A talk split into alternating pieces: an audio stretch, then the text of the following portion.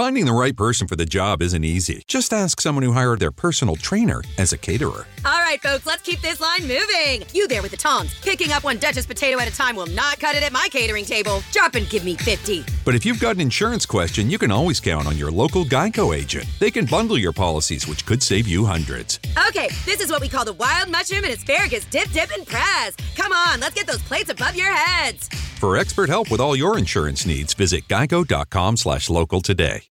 The Madhouse Chicago Hockey Podcast. Over the line, or closing. He's in. A backhander and a save by Tony Esposito. Stan Mikita was a, a small guy, very cocky in those days. A right hand by Magnuson, and he puts that guy down. Magnuson trying to tear his hair out. NBC Chicago's James Naveau. Murphy picked out of midair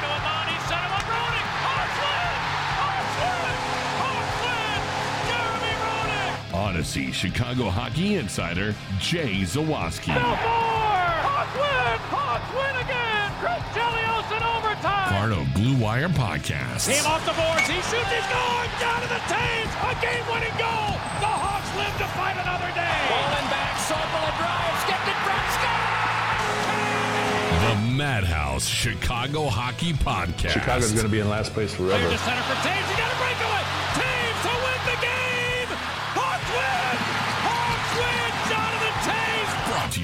Triple Threat Sports, Fry the Coop, and by the Sinson Law Group. Let's drop the puck.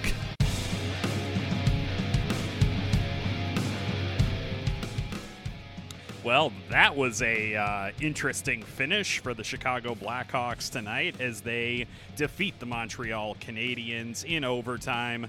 Three straight victories for our beloved Blackhawks. We're here to break it all down on the Madhouse Chicago Hockey Podcast. My name is James Naveau from NBC5, and with me, of course, as always, is the one and only Jay Zawaski of Audacy, of the I'm Fat podcast, of best-selling authorship, and he's gonna go on a cruise later this year. No, nudist never. cruise. I heard. Never going on a cruise. No, never going on a cruise in my life.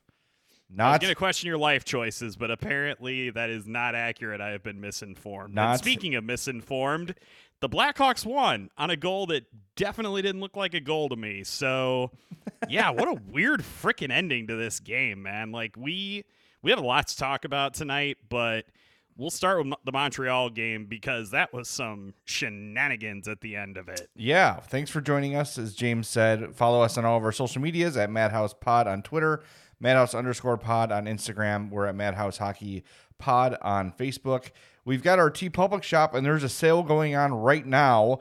$13 classic tees and up to 35% off uh, through the end of the day, Friday, January 14th. So you're probably listening to this on Friday, chances are. So that sale ends at the end of the day today. So jump on that and uh, use that TeePublic sale. Use the link in our bio, please. Otherwise, you do not get any credit for the sale. Very easy to find. It's in our link tree bio there in our any of our social media bios. Um, I just wanted to say one thing real quick. Hockey's dumb. like I- It is a sport that makes very little sense. I mean, this even before overtime, this game made no sense.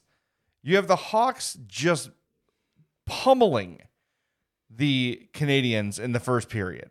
Just, I, what did Montreal end up with? Like three shots, maybe two shots in the first period. they had six shot attempts. Like that's how bad it was yeah, for them. Hawks outshoot Montreal thirteen to three in the first.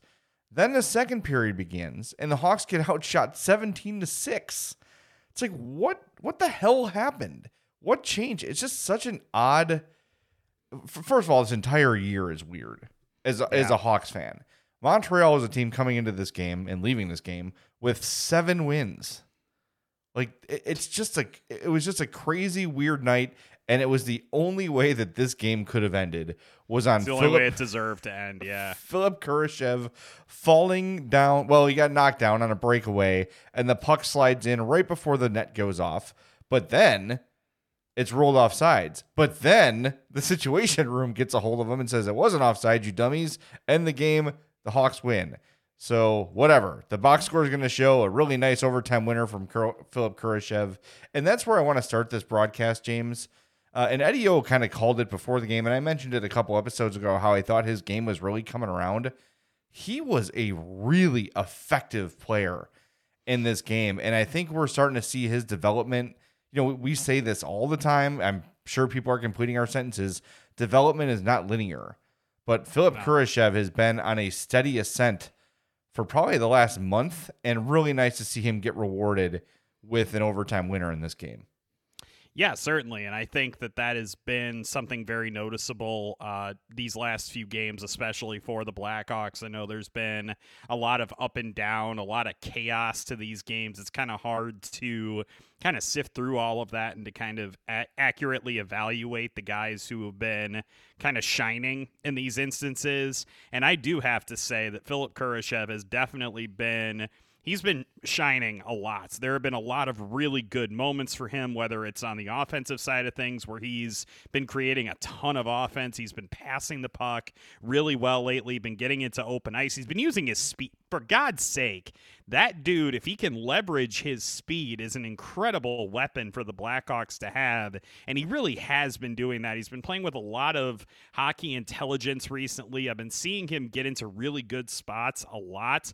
And his passing has been really solid too. I've really liked everything he's been doing on the offensive side of things. And he's even been chipping in on defense occasionally too. It's just been a really good run of play from Philipp Kurashev from a guy who feels like he's probably auditioning for kind of a more important role for the Blackhawks down the stretch here. I know that they've been going through a lot of injury issues, a lot of COVID issues lately. They're probably going to be making some trades here in the coming weeks. I mean, this is a team that's looking for something positive to come out of the development side of things this season.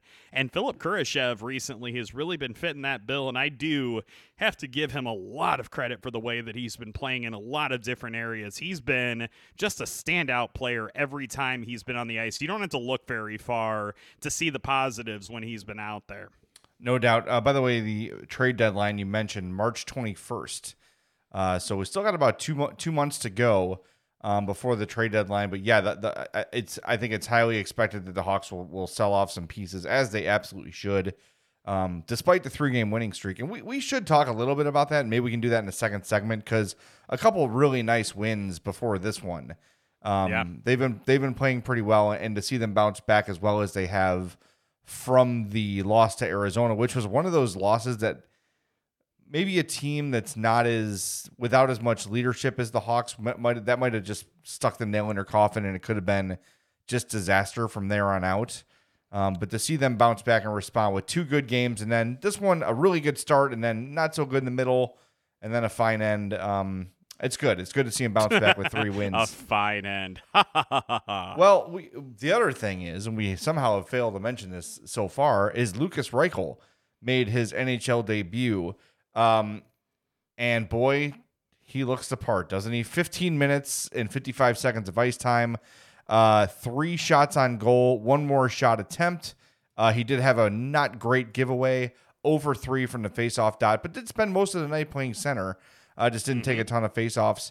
Here's what I saw from from Lukas Reichel, a guy with really good acceleration. He would go from coasting to fast really quickly. He's got a shot that gets off his stick really quickly. We saw that a lot in the third period where he had two or three good looks on the power play. And then what we do see with a lot of young players, and this is something I think Kirby Dach is still sort of learning, is how fast the NHL game moves, right? Mm-hmm. You don't have that extra tick or two that you probably have in the AHL and elsewhere. And I think when Reichel figures that out and learns that guys are going to close on him more quickly than he's used to, the sky's going to be the limit. And I'm not going to declare him anything after watching him play 15 minutes and 55 seconds of his first game. But uh, he definitely looked the part. He looked dangerous. There were several moments uh, where he had impressive plays with his feet and with his stick. And uh, we are seeing the the deferential pass first mentality from a rookie player. But man, when he gets a little more aggressive and learns the speed of the NHL, he's going to be dangerous and dangerous quick.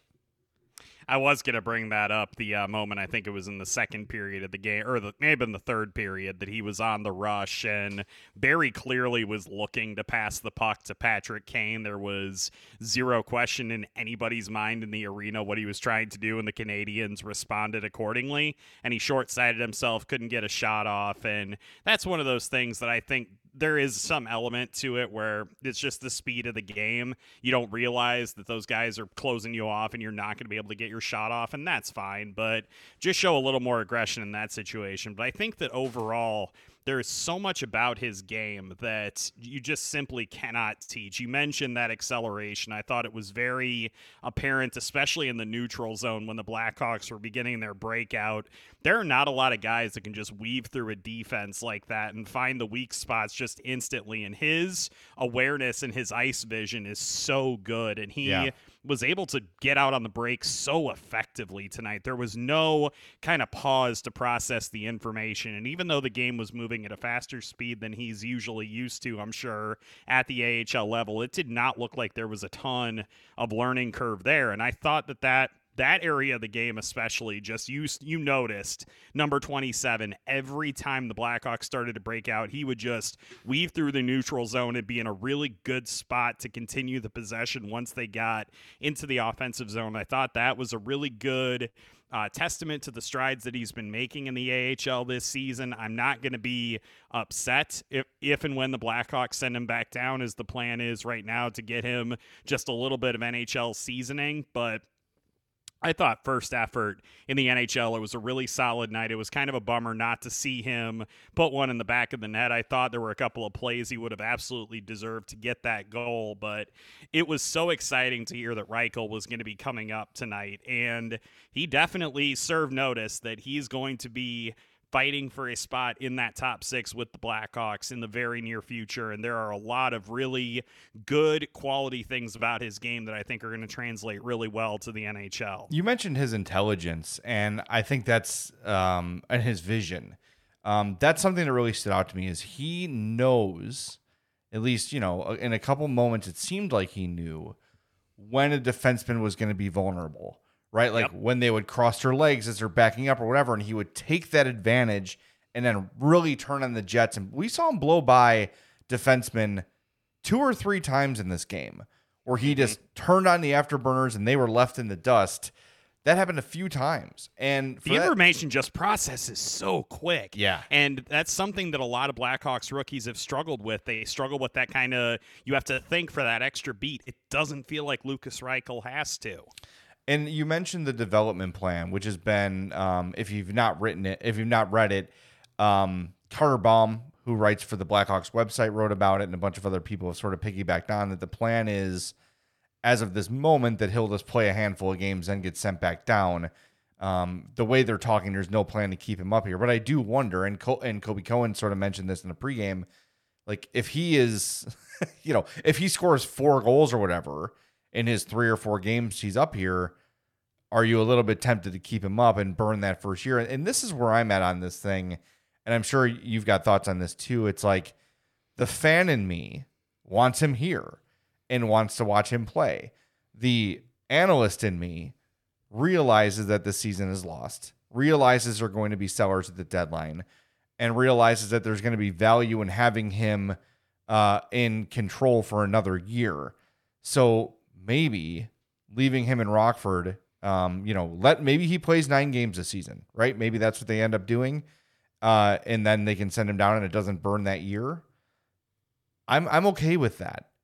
But if he plays four, five, six, seven, whatever games and it's just lighting the world on fire, eh, that decision gets a lot harder to make, doesn't it?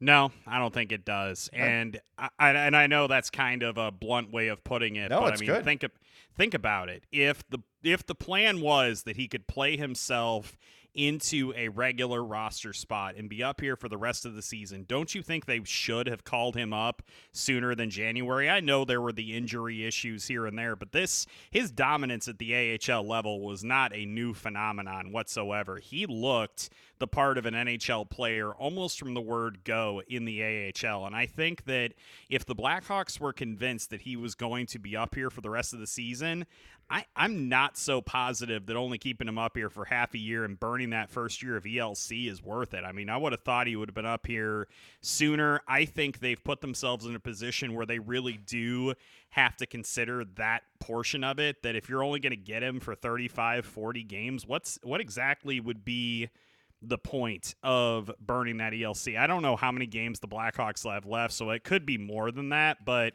my thought is if you were going to even give him an opportunity to earn that spot at the NHL level, I would have liked to have seen it done sooner. I'm not sure if that puts me in the minority, but I'm definitely looking at that, especially with some of the contracts they're going to have coming onto the books and mm-hmm. some of the guys that they're going to have to potentially re-sign as they try to kind of sort out this roster mess and potentially create a roster that can compete in three or four years. Those are the type of decisions you have to make. Well, I don't know. You know, we don't know if Kyle Davidson's going to stay in his role as GM. We don't know what the future holds, but I think the way he's playing this to me kind of indicates that look, he's going about his job as if he's the GM, which is what he should be doing, right? Mm-hmm. Now, of course, he's probably not going to go trade Patrick Kane or Jonathan Toews without a long conversation with everyone in charge. Um, but if this is his plan, then I think what we're seeing from him is a decision to rebuild, which is probably the correct thing to do. You're rebuilding with a pretty solid young core. DeBrincat, right? Uh, Reichel is obviously part of that. Dach is part of that. Seth Jones is going nowhere. Caleb Jones is here even like the Riley Stillmans and MacKenzie Entwistles, young players. Brandon Hagel isn't super young, but you know what I'm saying, right? So the core is there to rebuild. If if the thought was, okay, this year's lost, but we're gonna try to win again next season, mm. then if that was the plan, I could see having Reichel finish the season here and get. Us But a, how realistic is that, though? Is what is is trying to compete next year? Yeah. No, they're not. There's no way. Okay. but I but Sorry. I don't know. No, I no. didn't mean to derail your point, but I was just like, wow, that seems really iffy. no, yeah, I, I don't think, but but I, it doesn't mean that the GM doesn't think that, right? We I That's don't fair. I don't know what Kyle Davidson thinks, but we know what Stan Bowman thought, right? He thought, well, I'm going to try to win now. But it, so if winning was the if if it, trying to win and make the playoffs again in 2022 23 was the plan, then I could see letting Reichel play, and then yeah. next season begins. He's got half a season under his belt, and here we go, right? Instead, and this is what I would do, as much as the fan of me wants to see him play every night, mm. play him the eight or nine games, and then send him down to Rockford, let him dominate, let him skate circles around people, and then when the season begins next year, he is penciled into your opening day lineup, and he's never back down again the Blackhawks have only played uh, 37 games. So, I mean, you're getting a pretty good chunk of games if you just leave Reichel up. But I also think if they send him back down after this audition, you leave him down. Do not burn that clock. If you're going to make the decision, I suppose you got to do it right now. But I don't know. I'm I am fully on board if they decide that they want to save that year yeah. of eligibility. Um, but I also like you mentioned, the fan element of this. I'm not going to be ticked off if I have to watch Lukas Reichel the rest of the season. oh no, exciting no, no. young player. Darn. But we should probably clarify this, by the way, for people that maybe don't know the nuances of the rules. So, on a rookie contract, a player can play nine games before nine before the before they burn that first year of the contract. Okay, so if Reichel's here for nine and gets sent down again, technically the first year of his contract has not begun.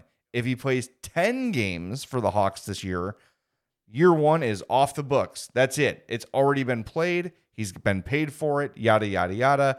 And that first year of that rookie deal is burnt. That's why James and I are saying keep him here for four, five, six, seven, eight, nine, but nothing beyond that. Um, and and hold on to those years of his contract and, and maximize that towards the end because yeah, you're going to lose. Toews and Kane, their deals end at the end of next season. But next year, you've got Seth Jones's new deal kicking in, and Alex DeBrincat's going to be doing a new deal right as those contracts for Kane and Toews expire. So you're kind of just sort of flip flopping things there. So you're going to have some cap situations. So the longer of the more control you can have on a young player, the better. And I don't want to, it's not the same, but the Kris Bryant thing is a good example is every Cubs fan wanted Kris Bryant as soon as he could be called up. But you wait, what was it, 13 games in MLB? It was something like something that, like yeah. that, and and they get a whole other year of him under contract, and you know then they just traded it worked him. out so well. They traded him to the Giants and yeah, they won a World Series with him. I, I guess we shouldn't be too angry about it. They did not. The Braves won a They World won a World Series. Series with Kris Bryant. Oh, it's like what? Okay. I'm what the hell's wrong with you? I don't know. It's tired. The How game- quickly you forget. It was a five-hour hockey game. I my mind is my mind is I, mush. I made a joke to Jay during the game that uh, we have a 10 o'clock push we have to send it NBC, and I was worried that I was going to have to come up with that while the Blackhawks were finishing up the game. Ha! Joke's on me. Jokes on you, my friend. Um, okay, one more guy we should mention too before we move on to some uh, bigger picture stuff. NHL debut for Sam Lafferty. Uh, not uh, Happy Gilmore's caddy. That's Daniel Lafferty. Uh, Sam Lafferty is the guy the Hawks got for, For Alex. real? What? For real? Lafferty. It, well, no, it wasn't his caddy. It was the guy he played against in the Waterbury Open. And I would also like to point out that this was not his NHL debut. It His was Hawks his debut. Blackhawks debut. Thank you. Uh, did you hear Eddie O restrain himself when talking about Alex Nylander? Just there were there were a couple of veiled shots during the game that Edzo and Foley took. We can get into that a little bit, but yes, I did hear. Yeah, he he pulled. We'll say he pulled up on the hit. He's like, and Alex Nylander, that that didn't work out. you just heard him check himself a little bit. Uh, but Yep. as critical as I was of bringing in another grindy kind of guy, I sort of like Lafferty's game. I, he played with some speed. Obviously, he brings some grit and physicality. He's tough to move, man. He was he was just kind of except when he got hit. well, he got smoked on that hit. He was just lined up perfectly.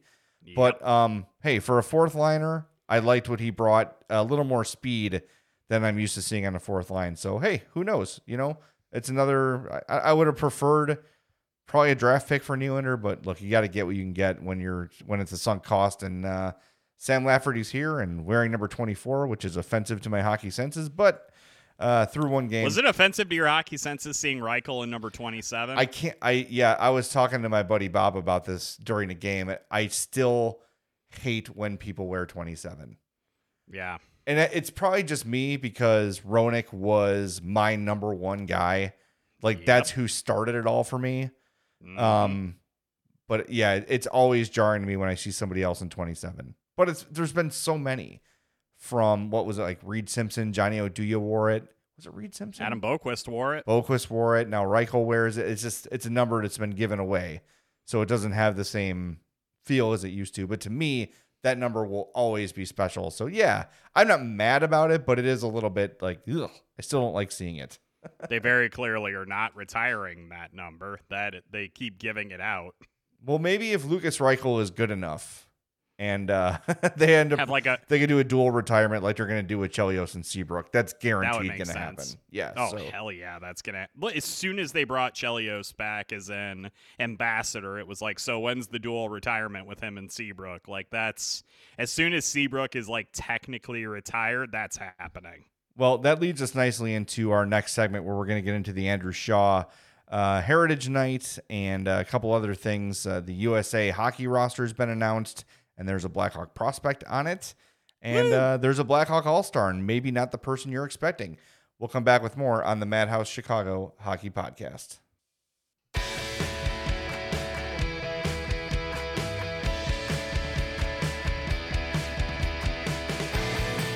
Welcome back to the Madhouse Chicago Hockey Podcast. I'm Jay Zawaski. James Naveau is there at his palatial Kankakee Estates.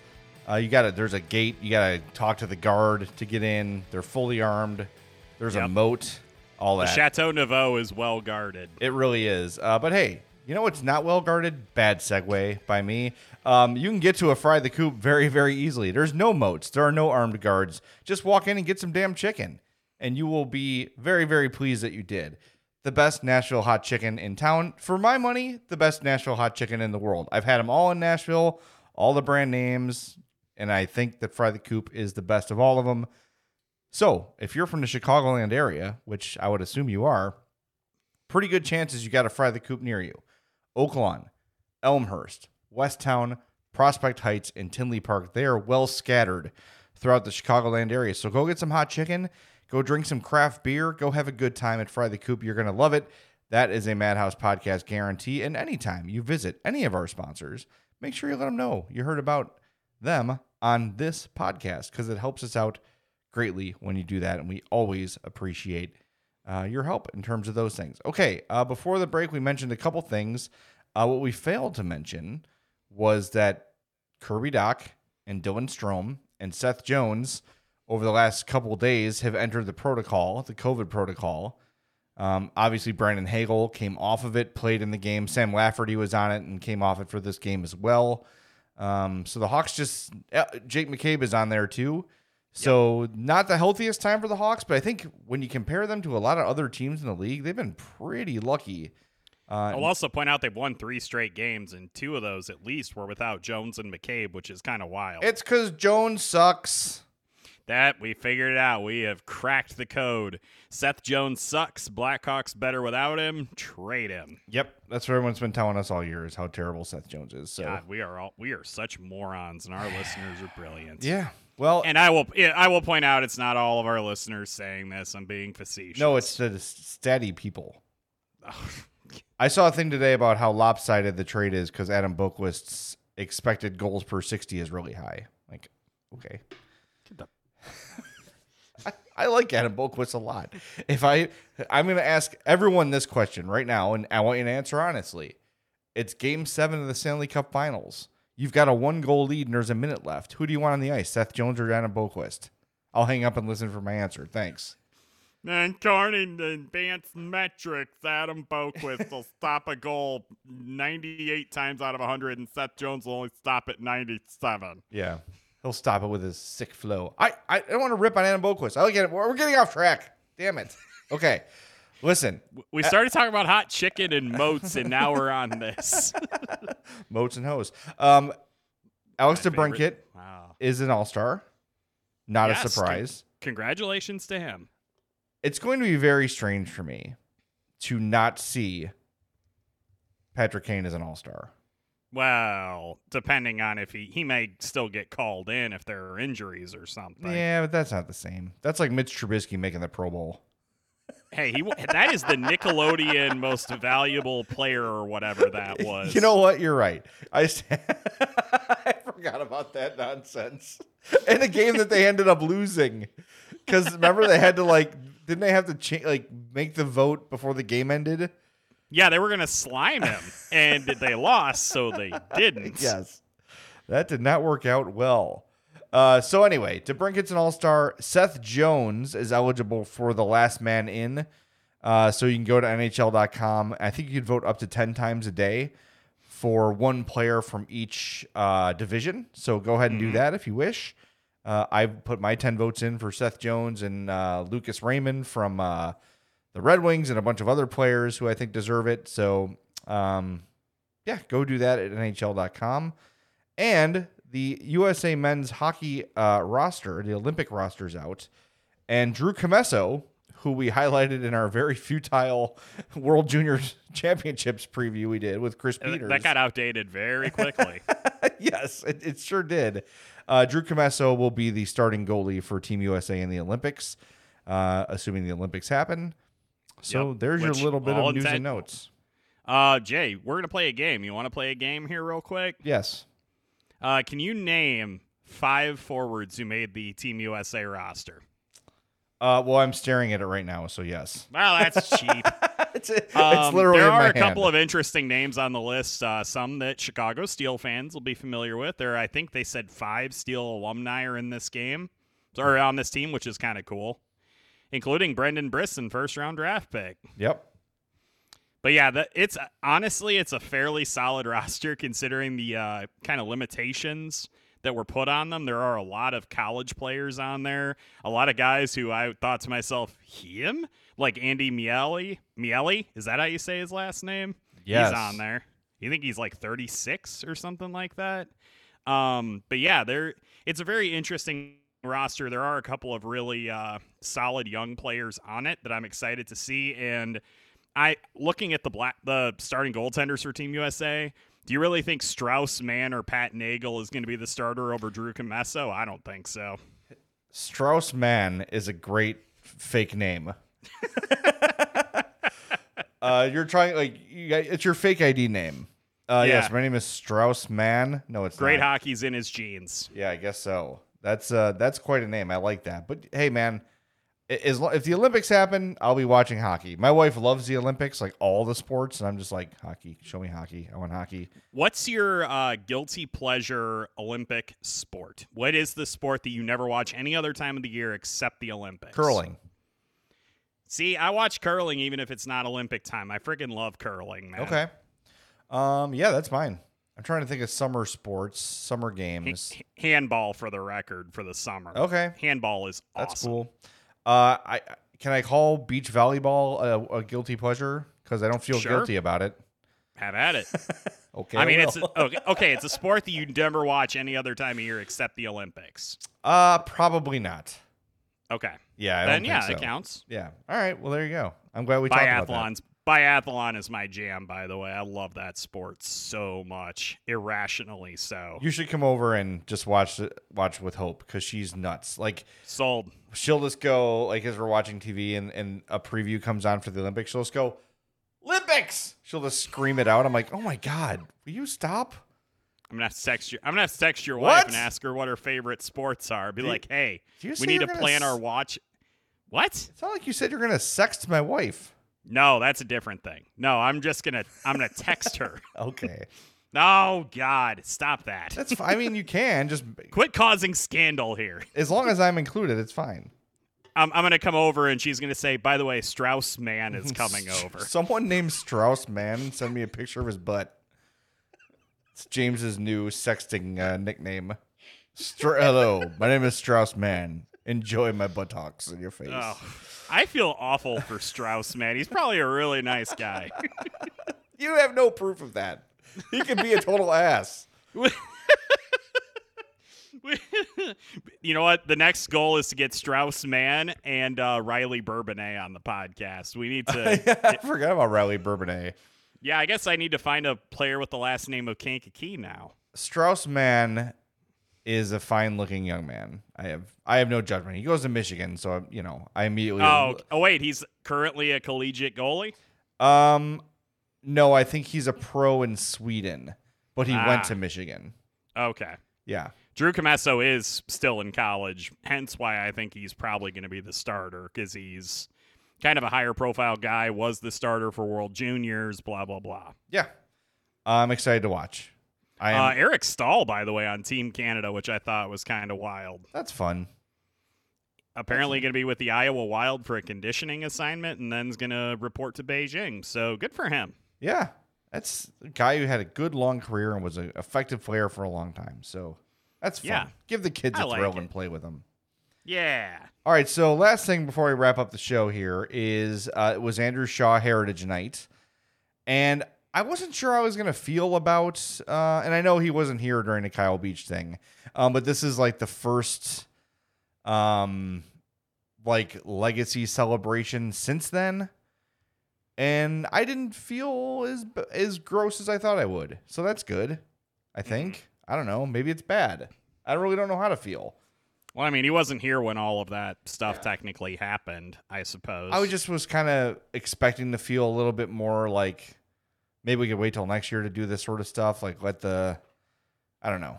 I know he wasn't there, but just the right. the overall like um self celebration by the organization is still whatever. They fired everybody that need to be fired. They've done the right thing since they m- reached They've a settlement. suits. So yeah. I, I don't know what else. I, I just I, I'll say it. I didn't feel bad about it. I was expecting that I might, and I didn't. So you didn't feel uh, any type of way about how they kind of celebrated the physical edge to his game when that was ultimately what kind of led him to stepping away from the sport. I can't lie. I did think of that. But if Yeah. you're going to highlight Andrew Shaw's career, you kind of have to really do do, that. it without doing that. Yeah. Right. I I mean, that's what what made him who he was, and I think he wears that as a badge of honor. And look, yeah, I, I know Mm-hmm. he'd much probably rather be playing and have no concussion symptoms, but the legend of Andrew Shaw is alive and well, and and hopefully his quality of life is good enough. And I'm glad he got out when he did and didn't just try to keep going. Um, Absolutely. And but let's just hope that he has a nice, long, happy life, and that's why you retire at 29, right? That's the whole point. Um, When you catch the problem, you retire, you address it, you put family and yourself first, and uh, that's what he's done. So hopefully he's got a nice long life and he can reap the benefits of his what he did for this organization, which should not be understated. If you saw the thing that was written yesterday, and forgive me if it was Powers or Laz who wrote it, um, where he just got quotes from old players. That guy was beloved, man. And and Marian Hossa, really of all people, uh, on his birthday yesterday, by the way, happy Yep. birthday, Hoss. Um, talking about how that was something the team needed. They needed a presence like him. It was something that was missing. That kind of firecracker personality, the guy who would do everything it took to win. Um, as much talent and skill as that team had, you always need guys like that. And Andrew Shaw was kind of the personification of that scrappy dude who always seems to come up big in the playoffs, Yeah. right? And he did. He had a great playoff career. I mean, it was like one of my buddies said he does kind of personify what uh, people in the city of Chicago kind of view themselves as the scrappy underdog who gets it done when the pressure is on. And they, you know, end up, those types of guys end up becoming beloved figures in Chicago. And Shaw absolutely fits that to a T. And I can envision him for a long time here being a member of the Chicago media, covering games for NBC Sports Chicago or what have you. Like that dude is set if he wants to stay here. He is an icon in Chicago, and I'm sure other folks look at him in this market and they go, well, he didn't have that long of a career, and he was probably like the fifth or sixth most important player on a couple of Stanley Cup teams. Big whoop, but dudes like that always endear themselves to the city of Chicago, and I think he is absolutely he's a perfect fit for the role that they have him in now with the uh, media operation they're covering the team and i'm hoping that he'll stick around for a while he seems like a genuinely good dude who really appreciates the way the city has embraced him and i hope that that uh, continues You're totally right about all the things you just said. But here's a question I've thought about a lot, just in general. Like every city calls themselves like blue collar, like working class, right? Like Philly and Detroit and New Sure. York, whatever. What are the cities that don't? Um, Or, I'm guessing any place south of the Mason Dixon line probably would, instead of classifying themselves as like kind of Scrabble, you know, hard Scrabble, hard nose, they probably are like, well, we we just like the simple life down here, or whatever it would be. I think that maybe would be the All right. difference. So there's not like there's not a fan base. It's like "Mm, yes, we prefer our players to be more like Radim Vrbata, very very Um, soft and gentle. What about El? I guess Los Angeles maybe would be like that. I don't know. I don't know, but They if you- probably would never admit to like saying Exactly. it exactly like that. No, no, no. We don't like Andrew Shaw types. We're a white collar fan base. I mean, I guess I guess in New York it's not so much about, you know, grit, it's more about flash and pizzazz. I guess. I don't know. It's always like blue collar. This this town likes its blue collar guys. What town doesn't? Yeah, what That's to- my what town doesn't like lunch like and you know what? It is hockey after all. Yes. Like lit there's literally not a sport that well, I guess football. Like football and hockey, I think just kind of lend themselves to those types of folk heroes. Yeah, definitely. All right. Uh, before we wrap up, I want to tell everybody about our buddy Kent Sinson of the Sinson Law Group. After over a decade of prosecuting homicide cases as an assistant Cook County State's attorney, he opened his own firm over 20 years ago, specializing in all forms of personal injury cases, including injuries as a result of accidents, including cars, trucks, motorcycles, bicycles, boats, planes, and buses, construction accidents, nursing home abuse, medical negligence and birth injuries, slip and fall cases, and injuries as a result of hazardous drugs or products. His firm's results speak for themselves with millions recovered for their clients. Sinson Law Group charges you no fees unless they win for you. So call for a free consultation 312 332 2107 or visit SinsonLawGroup.com. Don't go off sides, go top shelf. Call now. That's Sinson, S I N S O N, lawgroup.com. Anything you want to add before we wrap this uh, this bad boy up, James? I feel like this is a pretty uh, darn solid show. Three in a row for the Blackhawks. Yeah, let's let's, just keep keep, going. that going. Let's give us something good to talk about. Let's give them something to talk about. I gotta go to bed. What is going on? You know what? And I, I will uh, go ahead and I'll say this. I'm really hoping we can do an Olympic preview show. How does that Sound? no, we're gonna jinx it. if we do that, the, the, the Olympics will get canceled, and my Sorry, wife sorry. will leave me. I guess we won't be doing a preview of the men's and women's hockey tournaments. I guess uh, we're not going to spread our wings and fly. We're just going to play it cautious for fear of jinxing. You know what? We should. You know what we should do? We should talk to Kendall Coyne Schofield. Her book just came out, and she's on the women's team, so it would be a good opportunity, good excuse to get her on the podcast again. We're so, gonna have yes. to do that soon. She's gonna be leaving for Beijing soon. You know what? It's the Madhouse podcast. Okay, Beijing can wait. She's a friend of the show. I know exactly, exactly. Let's t- get her on from Beijing I don't That'd know if fun. the IOC will allow that. again, James. It's the Madhouse podcast. Mm. Okay, yeah, you're right. We're screwed. Anyway, three in a row for the Hawks. Let's keep it going. It's more fun to do shows after wins. That's for damn sure. For my partner James Naveau, I'm Jay Zawaski. Remember, our TeePublic shop is on sale through Friday, January 14th. $13 classic tees, up to 35% off everything else. So check that link in our bio and all of our social media pages and buy some stuff. Thanks for listening. We love you guys. Talk to you next time on the Madhouse Chicago Hockey Podcast. The Madhouse Chicago Hockey Podcast was brought to you by Fry the Coop, Triple Threat Sports, and by the Sinson Law Group. I'm Amira Rose Davis, historian and co host of the sports podcast Burn It All Down. And now I'm hosting the new season of American Prodigy, all about black girls in gymnastics. For the last 40 years, black gymnasts have moved from the margins to the core of the sport and changed gymnastics along the way. Now, they tell their stories. You'll meet trailblazers like Diane Durham, superstars like Jordan Chiles, and everyone in between. Listen to American Prodigies on Apple Podcasts, Spotify, Stitcher, or wherever you get your podcasts.